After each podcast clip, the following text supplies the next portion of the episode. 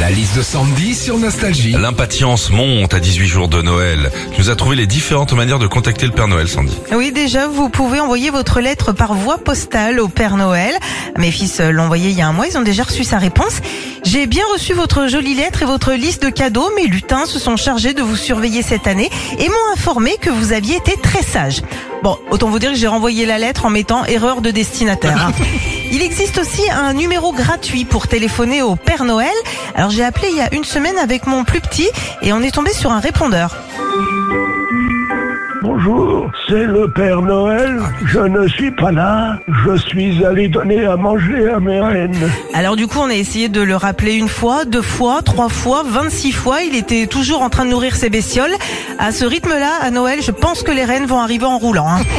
Enfin, sur le site Père Noël portable, le Père Noël peut vous envoyer une petite vidéo personnalisée rien que pour vous.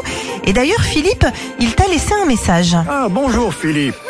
Quel plaisir de te voir ici, au pôle Nord. Oh, mais regarde-toi.